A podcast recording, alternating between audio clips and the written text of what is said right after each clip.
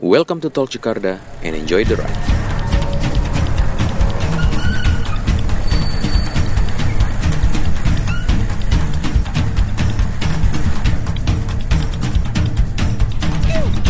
Oke, kita di sini udah ada Faris, ada Kokoh Andi, ada Paman Rangga Panji. Salam. The gentleman behind Sakura Components. Selamat malam semuanya. Selamat malam. Di belakang kita juga kita ada back sound ya, teman-teman ya. Lagi sepi nih kayaknya. Dangdut. Jadi kalau ada sayup-sayup terdengar dangdutan, itu emang kita panggil sengaja. Biar ada back sound-nya, kearifan lokal. Biar nggak sepi, biar nggak sepi. Nah, soal Sakra nih. Dari kapan sih Sakra ini? Sakra kita itu dari 2016. 2016. Iya, mungkin sekitar bulan April lah. April 2016 pertama kali. Itu boleh lo ceritain gak sih gara-gara apa nih Sakra, terus kenapa namanya, ada alasan khusus gak sih kenapa Sakra, dan kenapa kalian memilih komponen ketimbang Sakra apa ya? Tulmautalah. Enggak. Sakra tuh nggak enak ya. Sakra tulmaut. Oke. Iya. Kalau yang punya ide pertama kali itu untuk Sakra Andi. Dia yang getol banget buat bikin komponen. Waktu itu karena Andi itu ngomong kayaknya gue belum pernah lihat dia ada yang bikin chainring untuk lokal ya. Track bike terutama. Plus 2016 itu juga lagi naik-naiknya lagi kan ya, scene Fix Gear Depok naik. Di bulat banyak yang jualan juga jadinya. Plus kan juga emang dari dulu tuh kayaknya untuk nyari chainring dengan BCD 144 itu agak lumayan mahal ya, walaupun kita bisa ngomong dapetin part second dari NJS, harganya masih lebih bersahabat. Cuma di situ juga Andi mikir masa Taiwan mereka udah bikin duluan dari kita. Factory 5 itu China ya, China mereka juga bikin dan itu juga udah banyak dipakai sama established. Dan banyak juga dipakai sama anak-anak di Jakarta, di luar Jakarta ya. Masa kita dari lokal Indonesia nggak bisa sih bikin yang setidaknya samalah dengan mereka gitu loh. Dari situ sih sebenarnya kenapa kita Andi waktu itu punya ide, ayolah kita bikin gitu loh. Cuma waktu itu pertama kali itu ide itu baru diomongin antara gue sama Andi. Di situ kita punya keterbatasan, kita berdua. Oke, kita punya bisnis plan-nya, kita punya arahnya tahu mau kemana. Arahnya nih, di Sakra nih nantinya tuh mau bikin apa aja sih gitu loh. Cuman yang kita kurang waktu itu adalah kira-kira siapa yang bisa bantu kita untuk desain. Disitulah kita approach Paman. Hadir. Paman. Dan kebetulan Paman juga tertarik pada saat kita ceritain, kita pengen bikin chainring nih khususnya untuk Fix Gear dulu. Tapi kita nggak mau stop di Fix Gear juga, mungkin kedepannya kita bisa luasin produk lagi, misalnya untuk cyclocross atau misalnya untuk pokoknya di luar Fix Gear lah yang kita pikirin. Cuma pada saat pertama kali Sakra itu kita bikin, memang fokus kita untuk Fix Gear dulu gitu. Oke. Dari nama itu kamu siapa pertama kali? Nama tuh lu ya pakai? Nama itu sebenarnya ada satu teman namanya Angga. Jadi yang gue pengen dari awal itu kita harus punya identitas kuat yang sangat Indonesia. Dan yang paling terkenal di Indonesia apa? Bali. Orang Bali ya udah tau lah Bali pokoknya lah. Terus nama Sanskrit tuh kayak nih, keren. Akhirnya kita ulik-ulik cari apa sih yang bisa menjual.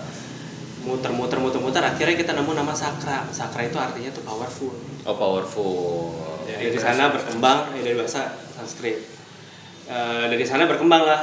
Jadi dari awalnya kita Sakra doang, kayaknya kurang ya kalau Sakra doang. Akhirnya jadi Sakra Components sekarang.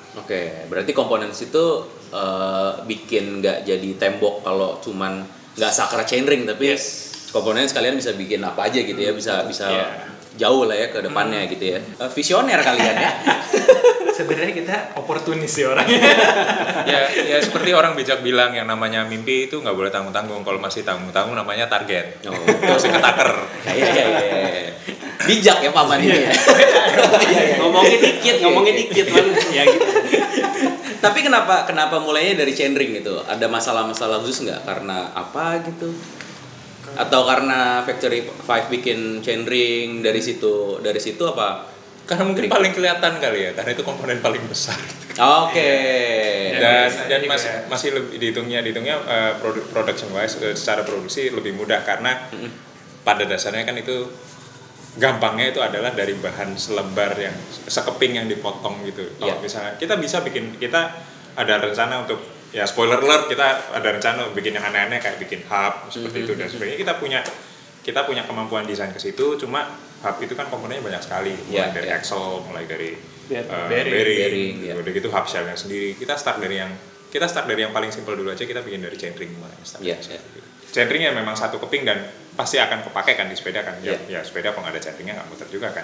Ternyata di chainring sendiri akan banyak sekali faktor yang bisa diulik, kayak profil giginya seperti apa sih yang bisa bikin perpindahan gaya jadi lebih halus gitu. Makanya ada beberapa kombinasi chainring sama rantai yang mungkin rasanya lebih kasar dibanding yang lain gitu. Oke.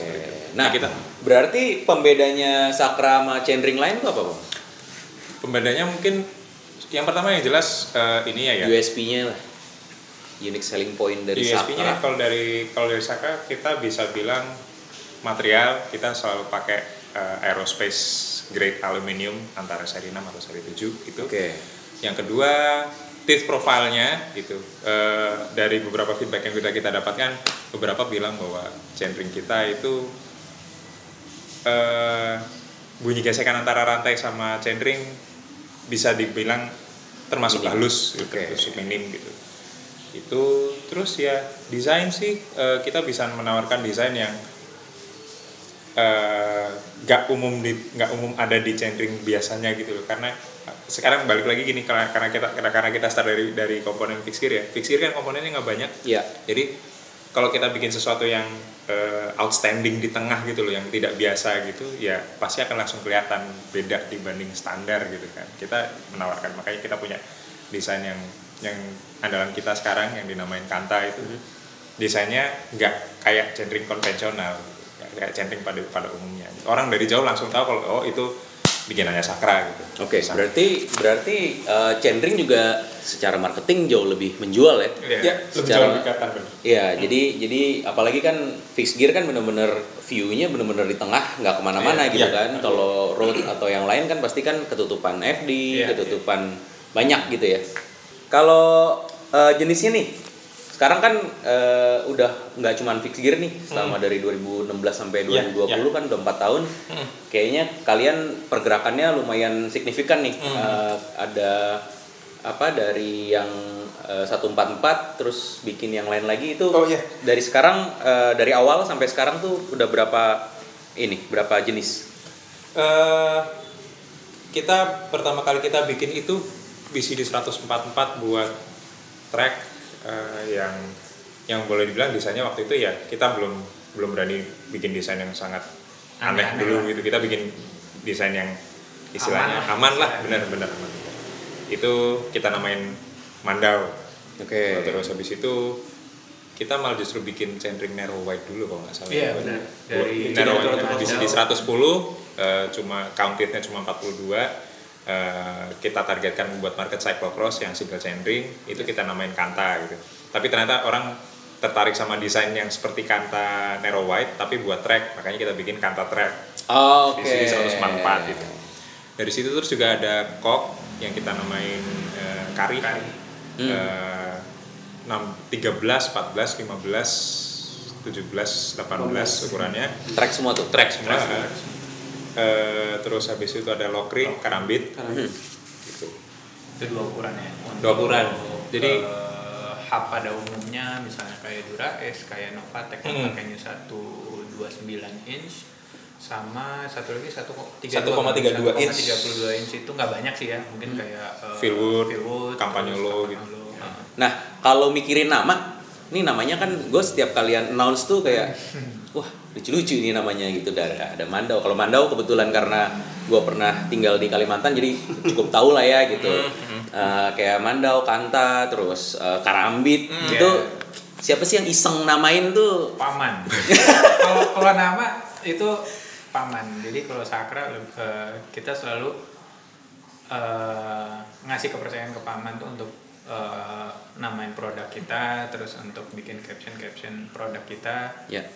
Lebih ke paman ya, karena bahasanya paman itu jauh lebih memang penulis baru. Yeah. Nah, itu dari mana, Pak? Mandau tuh kenapa ngambil Mandau? Itu kan apa ya? Weapon gitu kan. Dan sebenarnya gini sih, sebenarnya boleh dibilang agak terinspirasi sama tagline-nya Zipp Speed Weaponry gitu. Oke, Speed Weaponry. Berarti anggap aja semua komponen yang kita bikin itu adalah arsenal gitu, peralatan perang gitu. Terus kenapa nggak ngambil nama-nama peralatan perang atau senjata yang memang tradisional Indonesia, karena ya kita memang orang Indonesia kan.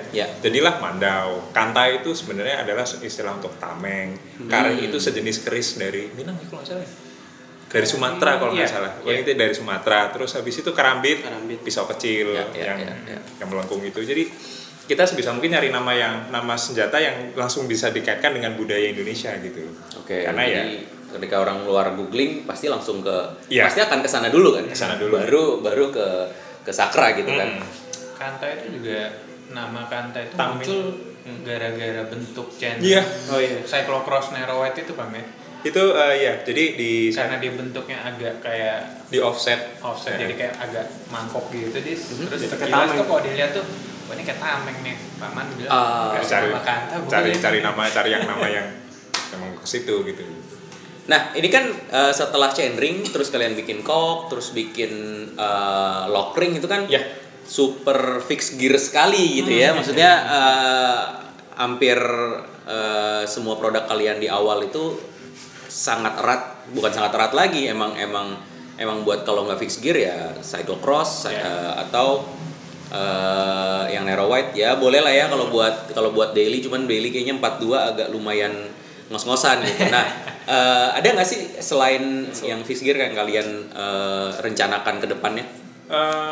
Kalau rencana ke depan sih yang udah terlaksana dalam waktu dekat ini sih kita lagi bikin chainring yang ukurannya besar, dan memang kita ngeliatnya gini, sekarang kan makin banyak orang yang commute dengan sepeda gitu. Nah, salah satu moda transportasi cycle commute yang paling masuk akal itu kan adalah yang istilahnya di mix sama dicampur dengan kendaraan lain. Oke. Katakanlah populer lagi yang namanya sepeda lipat, karena sekarang bisa dilipat dimasukin MRT, dilipat masukin bis gitu, atau dilipat dimasukin mobil gitu, atau terlepas dari itulah. Kita mau nyoba tap ke market itu dengan bikin chainring yang bisa memenuhi kebutuhan orang-orang yang pakai sepeda lipat. Jadi sepeda lipat tuh biasanya pakai roda yang ukurannya kecil kan, dan untuk mencapai speed yang sama dengan roda yang ukuran lebih besar, tapi kan chainringnya ukuran jumlah giginya kan harus lebih banyak. Makanya kita memperkenalkan satu desain lagi yang ukurannya mulai dari 54 mata sampai 58. Terus ukuran ada nambah 2 ukuran lagi Bang dalam rencana. Soon akan nambah 2 ukuran lagi, dan kita pakai ukuran BCD lubang baut yang cocok dengan crankset yang umum dipakai sama sepeda lipat gitu. Oke. 130. Berarti ini super good news buat teman-teman perselian yang sedang rame sekarang ya.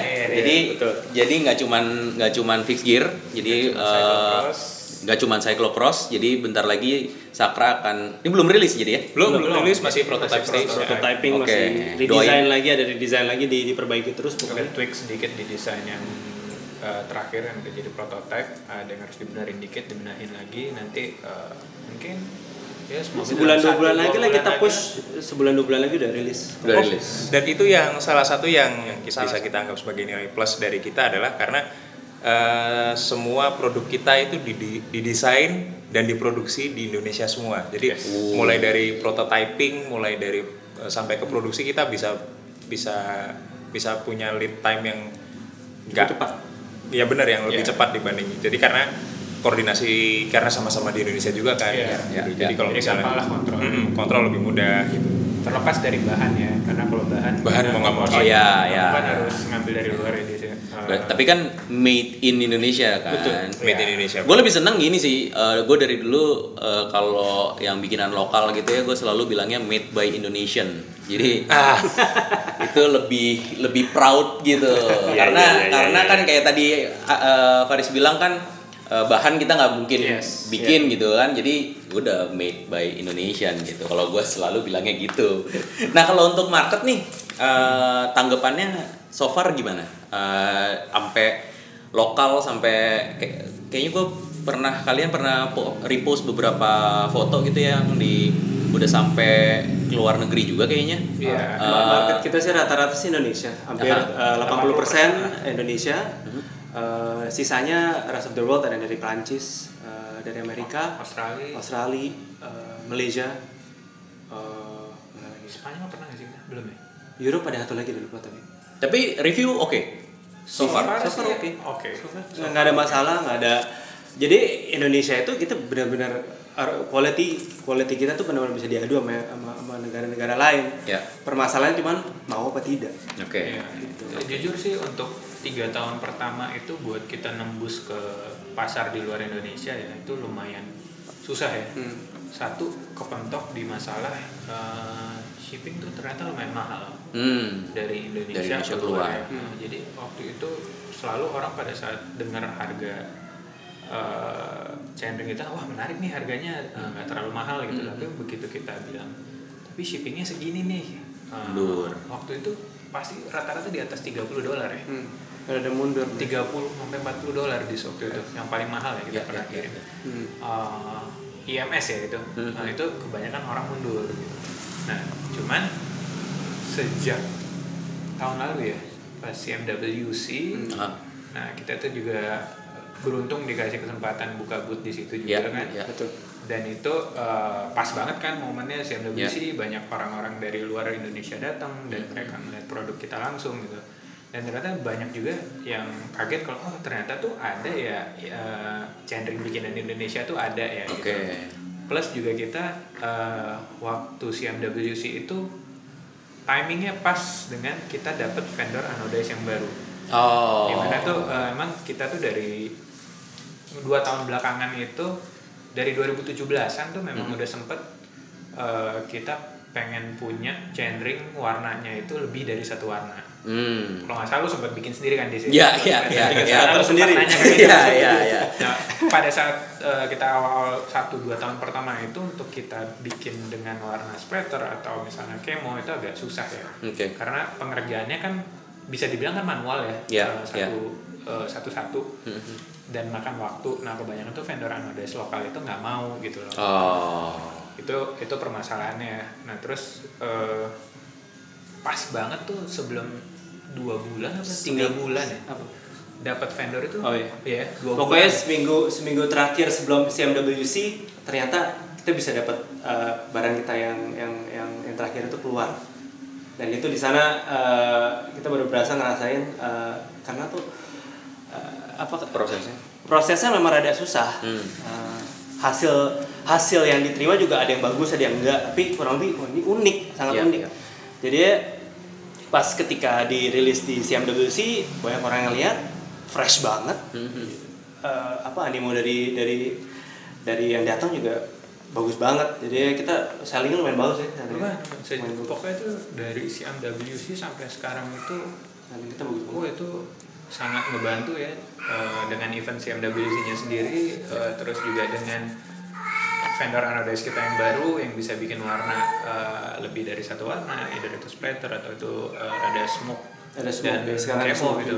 Lucunya gini Des, kayak kita nih ngeliat ada katakan waktu itu ada 5 atau 6 warna ya kita bikin kan karena untuk sampel juga ya. Kita nggak tahu market nih akan lebih suka warna yang mana nih. Ada yang menurut gua sama Paman ini oke nih, menurut Andi gua nggak suka nih, jelek. Nah terus pada saat ditaruh tes market nih, kita tes market nih di CMWC jadi warna yang Andi nggak suka tuh justru banyak dicari orang. Terus warna yang gua nggak suka sama Paman nggak suka juga banyak yang dicari orang juga gitu. Jadi dari situ juga kita belajar ya namanya selera ya, kita nggak bisa samain pukul rata gitu kan. Ada orang yang kadang suka main warnanya tuh wah nabrak nih, sangat hebat, sangat berani lah paling berani. Sebagai contoh kayak Panji deh, Panji Indra, dia kan erat banget sama warna ungu tuh. Semua diunguin. Oh, udah ngomongin Panji Indra, dia satu-satunya orang di dunia kayaknya ya yang punya Sakra Pro. Oh, Sakra Cantanero White. Warna ungu, ya warna ungu banyak sih, tapi labelnya prototype. Sama Andre punya itu, itu prototype. Gue jadi mas kawin, enggak kan? Oh, agak yang jadi mas kawin. Agak ya. Oh, tapi ya sih gue jadi baru ngeh gitu ya, maksudnya lewat warna tuh jadi kalian juga jadi pembeda ya, jadi selling point kalian juga di warna, karena gue juga jarang menemukan sih yang chainring yang umum dijual itu warnanya juga meleset-meleset gitu. Makanya gue dulu agak sempat eksperimen sendiri karena waktu itu kan dimatchingin sama frame yang ada gitu. Jadi gue iseng coba sendiri dan memang karena kalau orang kayak gue mungkin agak-agak suka yang beda-beda gitu. Jadi gue baru ngeh salah satunya mungkin itu juga ya, warna yang candy color kayak Chris King jualan warna lah ya. Lucunya lagi best seller warna kita itu kita nggak ada yang punya satupun, kita nggak ada yang pakai satupun, itu warna ungu. Best sellernya itu ungu. Ya, tiap kali bikin ungu gini jadi ini masih nyimpen satu nggak habis. Nah, kita malah kalian limited pakainya kalau nggak hitam silver gitu banget. Ungu. Tapi material ngaruh nggak sih yang bikin dia berubah warna? Kalau material yang sepengalaman kita di antara seri 6 sama seri 7 warnanya itu bisa kelihatan lebih bagus di seri 7. Oh, karena lebih mahal. Iya. Dan kalian lebih pusing kan memang lebih mahal ya seri 7 dan sebenarnya itu lebih susah nyari seri 7 di sini. Oh, bahan. Itu kenapa makanya Mandau itu chainring pertama kita itu bisa dapat seri 7 karena itu kita memang hand carry ya. Itu hand carry. Itu Andi hand carry sendiri. Hand carry 20 keping dari Singapura. Total berat berapa? 500, 10 kilo. Itu 5 kilo sama 5 kilo. Oh, 10 kilo. 10 kilo. Itu tuh lagi sama keluarga kan. Nah, itu jadi di split tuh. Jadi bayangin aja bawa material aerospace grade 10 kilo naik pesawat. Udah gitu jangan dibayangin yang bawa kuli panggul, yang bawa ownernya itu sudah. Iya. Bayangkan gitu. Berarti itu kebayangkan apa chainringnya harganya mahal. Pas kita kasih bahan itu ke vendor CNC kita, mereka ngomong, "Lu dapat dari mana seri 7?" Karena kalau nyari di sini tuh kebanyakan tuh seri 7 itu udah sisaan ya. Mungkin sisa aerospace industry. Jadi kayak misalnya dibilang bisa kalau cari di sini mungkin dari apa sih kayu ya, kebanyakan billet, jadi banyak billet atau rod. Kalau misalnya kayak triplek tuh nggak ada, kayak pelat gitu nggak ada, jadi chainring kita itu dari plat, kayak triplek 244 kali 122 di seperti itu, potong-potong. Kemarin ini jadi kita udah ukur, sama Paman udah ngitungin 20 kali 20 apa 18 kali 18 waktu itu, udah dipotongin aja, minta 20 pieces udah hand carry dari sana. Berarti perjuangan banget ya untuk yang pertama ya? Untuk yang awal ya, makanya tuh sempat seri 7 itu berhenti di Mandau karena pada saat kita mau beli lagi seri 7 itu harganya naik lumayan. Kalau kita tetap pertahanin pakai seri 7 harganya tuh harga jualnya juga lebih dari 1 juta. Kita kan waktu itu nggak mau chainring itu harganya itu di lebih dari 1 juta ya saat itu. Akhirnya ya udah deh, kalau misalnya kita tergantung harus ngambil seri 7 dari luar terus, berarti kan lead time produksinya ini bakalan jadi mundur banyak kan. Iya. Akhirnya mau nggak mau ya kita putusin, ya udah kita pakai seri 6 aja deh. Toh masih banyak kok brand-brand gede pakai seri 6. Dan itu kita jadiin kesempatan juga. Jadi kita bukan downgrade, jadi bikin barang yang sama tapi itu downgrade material, ya kita bikin barang yang sama sekali baru gitu. Oke. Sebenarnya jadi bikin tipe baru. Seri 6 itu pertama kali kita pakai itu di Kanta. Kantaran Aero White ya. Ada seri 71 itu yang cuman di sepeda ownernya satu. Owner mah bebas. Itu kan nggak sengaja. Jadi emang kita selalu nyiapin satu plat seri 7 buat dibikin prototype. Nah pas seri 6 untuk Kanta Aero White ini udah produksi, terus tiba-tiba ada di grup tuh si Kokoh ngomong, ini ada seri 7 nih buat Narrow White, mau diapain? Gue mau satu. Jadi di antara bertiga nih owner yang punya string 7 narrowband cuman gue. Tapi akhirnya kan kita pakai di sepeda. Oh, gue ada Mandau yang pertama, yang teeth profile masih tinggi. Kita berisik banget ya. Yang kata nyaman berisik. Nah, balik ke depan nih Pam, soal desain. Lo prosesnya biasanya gimana sih? Lo cari inspirasi, lo gambar dulu apa lo Swedi biasanya. Lo ngelihat nggak balas WA sama 2 hari ketiga nih. Atau lo lihat dulu katalog-katalog gitu ya, jangan sampai rip off atau gimana itu. Ya, itunya iya gitu, namanya nyari inspirasi gitu. Cuma biasanya sih adalah kita butuhnya apa, terus gue sih selalu yang selalu gue mulai dari awal tuh adalah fungsinya dulu benar apa enggak. Makanya teeth profile-nya tuh beneran kita hitung.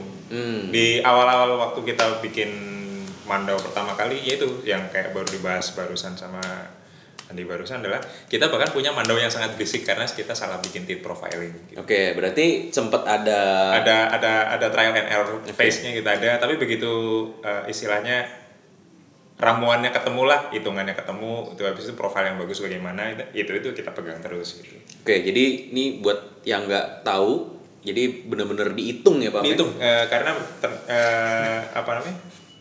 teeth profile itu memang harus betulan dihitung bentuknya gitu supaya waktu rantai masuk ke chainring dan rantai keluar nggak nyangkut, soalnya bakal bikin berisik dan bikin lebih cepat aus kan. Yeah. Dan itulah untuk alasan yang sama kenapa kita sampai sekarang belum bikin chainring untuk double chainring atau triple chainring karena itu hitungannya beda lagi gitu. Okay. Ilmunya belum nyampe Pak. Kita masih belajar gitu. Tapi apalagi yang oval gitu. beli aja gitu. Baru saya mau tanya. Oval, ada kemungkinan oval nggak nih? Karena kan sebenarnya kan ada marketnya sih kalau oval ya. Ada marketnya pertama, yang kedua tuh history dari chainring tuh lumayan unik kan sebenarnya kan. Gitu. Ada yang oval, ada yang kalau santur tuh powering gitu, dan segala macam gitu. Jadi gini, karena gini, kalau design wise background gue itu kan lebih ke teknik gitu. Okay. Nah, dan sementara untuk oval chainring itu gue harus belajar lagi tentang biometri. Jadi tentang kondisi fisik manusia juga, karena posisi di mana oval itu harus tinggi atau harus lebih rendah, posisi ellipticalnya itu kan harus dihitung. Waktu ovalnya itu waktu kaki lagi di posisi mana terhadap bottom bracket, pas lagi datar kah atau pas lagi powering kah gitu kan. Yeah. Dan itu yang daripada gue bikin terus ternyata hasilnya tidak optimal gitu kan. Yeah. Dan karena kita sendiri juga merasa bahwa yang pertama market kita belum ke situ memang. Yang kedua kita nggak pengen bikin setengah-setengah, apalagi rip off gitu katakanlah kan sebenarnya lu bisa nyontek, nggak, kita harga diri kita terlalu tinggi untuk sekedar nyontek. Jadi lebih baik kita fokus dengan apa yang kita bisa sambil pelan-pelan upgrade. Toh sekarang kita juga udah mulai merambah ke chainring yang buat sepeda lipat, chainring buat track locross pun sendiri tuh kita punya fitur narrow wide. Jadi meskipun dia dengan single chainring, masalah dengan sepeda dengan rear derailleur dengan berapa speed di belakang dan satu chainring di depan itu adalah derailment. Jadi rantai bisa kadang-kadang lepas dari chainring. Yeah. Nah, itu kita bikin desain di mana si teeth profile, si profil giginya chainring ini kita bikin gimana caranya supaya si rantai ini nggak mudah lepas meskipun kena goncangan sekalipun gitu. Kenapa kalian pede bikin di sini sih full Indonesia, Indonesian pride lah apalah gitu? Apakah karena lagi zaman nih gara-gara ada sepatu juga full Indonesia? Kalian juga jadi made in Indonesia gitu. Kenapa nggak bisa nggak sih sebenarnya rebrand gitu Pam? Ada nggak sih yang jual bahan modal pertama buat bikin chainring gitu? Jadi kalau dibilang kita pertama kenapa kita pengen bikin 100% di sini itu karena itu kita sendiri lihat bahwa design wise, secara desain kita mampu, secara manufaktur kita mampu gitu. tinggal nemuin, tinggal bikin gimana desain dan manufaktur dan marketing ini ketemu terus jalan sebenarnya gitu kan. Tantangannya kan dua gitu, kita mau mengembangkan brand, mengembangkan merek, kita menanamkan identitas ini yang misalnya Sakra itu siapa sih gitu ya, terus habis itu nama Sakra itu bisa ngejual apa enggak dari situ kan. Sebenarnya ada cara yang lebih mudah, yaitu tadi katakanlah kita bisa aja di dunia sepeda lah yang paling kelihatan sih sebenarnya sih, walaupun di tempat lain juga ada, itu ada istilah yang namanya batch engineering. Jadi ya kita engineer, kita kembangkan tuh batchnya aja, jadi kita apa namanya logonya aja, jadi kita bisa milih barang gitu, barang yang di istilahnya dikonveksikan lah sama manufaktur lain gitu, okay. Udah jadi, terus kita cuma nempelin logo kita di situ gitu. Kayak bikin kaos ya? Kayak bikin kaos misalnya gitu, itu di komponen sepeda juga ada, makanya kadang-kadang kita bisa nemuin beberapa komponen yang bentuknya mirip. Gitu, tapi kok logonya beda gitu, padahal bentuknya mirip gitu. Kita bisa kayak gitu kalau misalnya tujuan awal kita adalah cuma pengen mengembangkan brand gitu loh. Cuma dari awal kita sendiri kan kita punya pride gitu bahwa ini sesuatu yang kita bikin. Tantangannya itu kita bikin sesuatu, kita bikin produk, kita bikin nama, kita bikin merek yang kita tampilkan ke produk itu. Terus habis itu kita lepas-lepasan bisa sustain nggak gitu. Kita bisa mengembangkan produk, kita bisa mengembangkan merek dengan produknya kita buat sendiri apa nggak. Kalau memang jalan, ya itu berarti produk kita memang bisa diterima pasar gitu. Tapi kalau nggak jalan, apa nih yang bikin nggak bisa diterima pasar gitu? Dan tantangannya di situ kalau misalnya kita cuma nge-rebranding, suatu hari pasti akan ketahuan. Oh, kayaknya gue pernah lihat benda ini tapi mereknya lain nih. Gitu. Ya. Tapi kalau misalnya kita dari awal bikin sesuatu yang dari awal yang kita sendiri ngembangin, gitu, itu akan itu membedakan kita dari orang lain, dan itu ya itu juga sangat penting untuk mengembangkan brand itu tadi. Dan alhamdulillah sekarang Sakra sendiri udah punya nama, well, ya minimal kalau kita jualan kaos habisnya cepet lah gitu loh. Okay. Itu aja sih.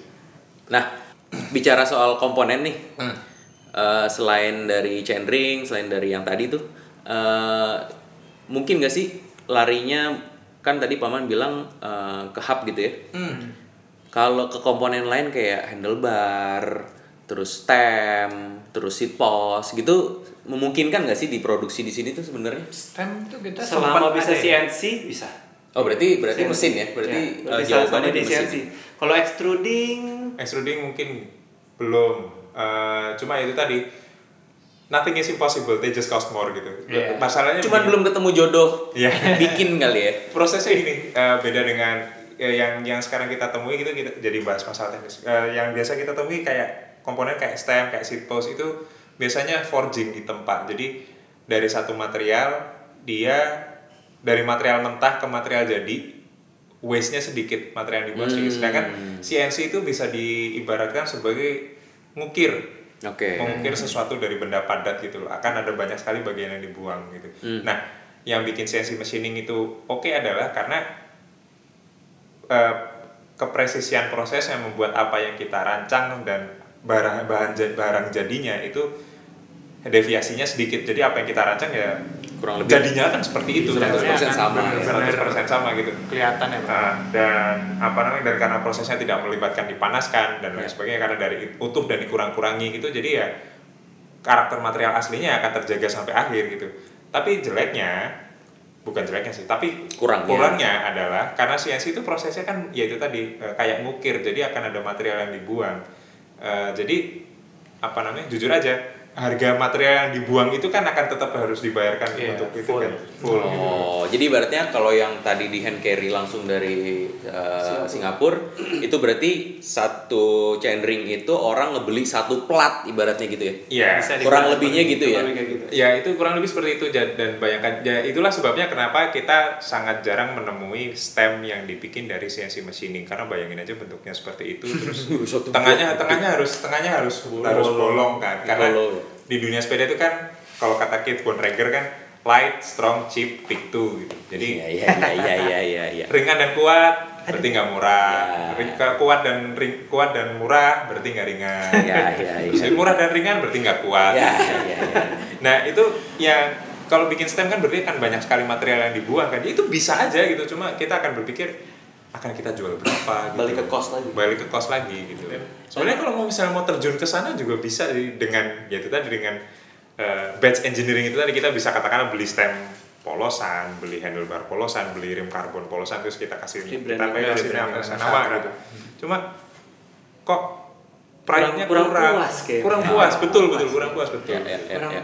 Terlalu gampang kalau begitu terlalu gampang. Dan kita nggak terlibat dengan proses research and development-nya sendiri gitu. Kita nggak ngerasain ngetes terus habis itu diomelin Aji berisik nih gitu. Atau katakanlah ini materialnya oke sih, tapi kok kalau dibecek kok giginya ikut bengkok ya gitu. Atau katakanlah finishing yang setelah ini kok baru 3 minggu kenapa finishing udah pada hilang ya. Proses-proses itu sih yang benar seru. Dan yang kedua, kita jadi karena kita terlibat, kita nyari tahu gimana caranya bikin produk yang sangat produk yang memuaskan buat kita jadi percaya diri untuk mengeluarkan produk itu untuk dijual gitu. Karena kita tahu produk kita tuh memang seperti ini, karena kita tahu proses dari kalau ibarat anak kita tahu dari kecilnya gimana sampai kita proses membesarkannya kita tahu semua gitu loh. Jadi kita lebih percaya diri, lebih confident gitu. Kalau dikaitkan sama nama dan filosofi dari Sakra sendiri mungkin jadi nyambung nih ya sebenarnya. Kenapa kalian pengen bikin dari nol dan tidak memilih rebranding atau ngebrandingin barang yang udah ada ya. Weapon sendiri kan ibaratnya ya itu kan dibikin dari nol kan. Ya nggak mungkin kita beli keris dari luar negeri terus kita namain keris gitu kan nggak mungkin ya. Makanya zaman dulu juga nggak ada ceritanya empu gandring gitu. Betul, beli ke China, Taiwan gitu. Beli keris kosongan dari nggak diisi. Oh, jangan-jangan ini diisi om Paman ya. Semua centeringnya dijampi-jampi dulu. Udah bom melati dulu. Jadi gitu ya, berarti emang sesuai kalau beli Sakra berarti udah kayak beli senjata gitu ya, maksudnya masing-masing daerah tuh punya senjata masing-masing. Jadi memang nggak mungkin beli Mandau dari mungkin dari Malaysia mungkin ya Pak ya, cuman kita nggak akan nemuin Mandau bikinan katakanlah Mandau bikinan Papua gitu kan nggak mungkin. Jadinya emang khas aja gitu ya. Atau keris bikinan Christmas Island gitu kan ya nggak ada. Prototyping itu lumayan mahal ya. Makan waktu dan biaya. Waktunya lebih lama ke ini sih testing. Testingnya lama. Kayak yang pertama aja kita kasih siapa pertama? Aji. Kita kasih ke Aji sama Aji. Dan itu pun setelah pakai seminggu, baru tahu ada yang salah, ada yang ini. Gambar lagi ulang. Itu baru processing lagi. Profil titnya terlalu tinggi ketahuannya sejak Aji coba kan? Iya. Aji nyoba kan sekitar sebulan apa nih? Sebulan. Terus pas kita tanya feedback Aji gimana, terus Aji bilang ini rada berisik nih antara gesekan rantai sama chainringnya lumayan berisik kata Aji. Nah, pas ngobrol sama Paman akhirnya ini mungkin profil titnya terlalu tinggi makanya tuh salah hitung. Makanya dipendekin. Nah, sampai akhirnya profil tit di track chain kita pakai sampai hari ini. Nah, itu juga karena feedback dari Aji. Yeah. Oke. Yeah. Thank you Aji. Plan besar ke depannya dari Sakra apa nih? Ya, sebesar seram lah. Aminin aja dulu. Itu dia tadi kan mimpinya kan jangan tanggung-tanggung. Kalau mimpi masih nagung namanya target. Iya, betul. Target terdekat apa nih, Pak? Yang lagi prototipe jalan dulu. Yang desain ngantri ya, desain yang ngantri jalan dulu dan yang banyak loh desain ngantri desain gitu. Jadi ini prototyping yang udah masuk prototyping stage itu adalah centering 54 sampai 58 tooth yang sampai sekarang kita belum nemu namanya itu. Kayaknya habis ini kita harus buka ensiklopedia lagi. Okay. Atau nanti kalau begitu naik namanya belum ketemu terus boleh. Ada yang mau ngasih usul boleh. Nama kayaknya boleh juga tuh dikompetisikan, Bang. Tolong jangan keris atau celurit ketebak. Arit itu ketebak. Ya. Jadi ininya weapon ya. Persenjataan tradisional kata Indonesia. Kata kuncinya senjata ya. Senjata tradisional. Kata kuncinya adalah use your weapon. Choose your weapon. Choose your weapon. Nah, mimpinya nih dari masing-masing kalian. Mimpinya tuh Sakra one day itu mau rilis. Bisa rilis apa nih? Bisa bikin apa? Komponen. Yang sekarang paling terdengar muluk-muluk mungkin hub kali ya. Itu pun sebenarnya masih simpel sih, kita harusnya bisa bikin yang lebih rumit dari itu sih. Crankset kita mungkin juga akan bisa bikin kalau misalnya buang materialnya nggak terlalu banyak. Kita apalagi CNC bang ya. Sebenarnya crankset udah bisa bikin sekarang. Permasalahan adalah harganya masuk. Itu aja sih. Semuanya. Mau seri 7. Oh itu benar-benar. Jadi karena bisa keratul maut loh. Karena benar-benar nothing is impossible. They just cost more itu aja. Iya. Tinggal kita aja setiap hal enggak. Tinggal mau bayar aja apa enggak gitu. Cuma ya sebenarnya design wise secara desain itu kita bisa bikin gitu. Manufacturing wise pun kami juga sangat optimis dengan kemampuan produksi kami sekarang gitu. Tinggal masalahnya adalah ya itu bisa cuan apa enggak itu justru karena jujur kita sangat pengen Sakura Components berkembang, dan kalau berkembang ya berarti kan kita harus ada target lagi ngomongnya gitu, tapi ada target kita harus bisa ngejual berapa, kita harus produksi berapa gitu ya. Itu sih, tapi berarti nggak ada tertutup kemungkinan kalian bisa bikin apapun komponen dari sepeda ya. Ya sebenarnya. Apalagi kalau seandainya ternyata one day ada investor di luar sana kali. Boleh. Iya kan? Kan nggak menutup kemungkinan. Diomongin aja dulu. Gitu. Jadi sama diaminin aja dulu. Nah, jadi make us an offer we cannot refuse. Kayaknya gue tahu tuh dari sebelah kuda. Tapi ngelihat persepedaan Indonesia kayaknya nggak pernah berhenti kayaknya. Dan yang kita sangat amazed itu adalah bahwa di Indonesia itu sebenarnya sangat banyak sekali bakat talent yang sangat lebih dari sekedar mampu untuk bikin apapun gitu. Kita udah lihat ya bikin komponen nggak kita doang gitu, yang jauh lebih awal dari kita tuh jauh lebih banyak, dan yang bagus-bagus juga banyak. Bikin frame, bikin frame pun nggak cuma sekedar sepeda konvensional, bikin sepeda kargo tuh juga banyak, gitu. Terus bikin electric bike gitu banyak, gitu. Jadi sepeda gi aja bikin bambu kan? Bikin sepeda dari bambu gitu, sepeda gi gitu. Pak Singgi, selamat malam. Dari teman-teman Sakra, kira-kira nextnya siapa nih? Gue mesti datengin siapa nih? Pentol. Biar gua ada alasan jalan-jalan ke sana. Oh, Pentol suruh kesini, Tol. Ayo sini, Tol. Itu one of emerging builder ya. Jangan sampai terus pakai handphone terus ditempelin ke mikrofon kompresor gitu, enggak. Enggak mau. Saya pun juga enggak mau. Oke, Borneotrek ya. Borneotrek atau Adit Pias Cycle. Oke. Pias Cycle. Gua sih ngincer Pias Cycle nih. Ini lu lagi. Pias tinggal ini aja deh. Kayaknya tinggal tap ganti orang. Iya. Tapi untungnya sekarang belum nih. Kayaknya dua orang dari Pias kayaknya agak lebih sulit secara schedule, makanya kemarin tema juga bilang tunggu ya, kita tunggu kabar dari Abi gitu. Jadi semoga Abi jadwalnya cepat longgar. Yoi. Ada siapa lagi nih kira-kira yang mau yang harus banget diajak ngobrol? Malik boleh nggak?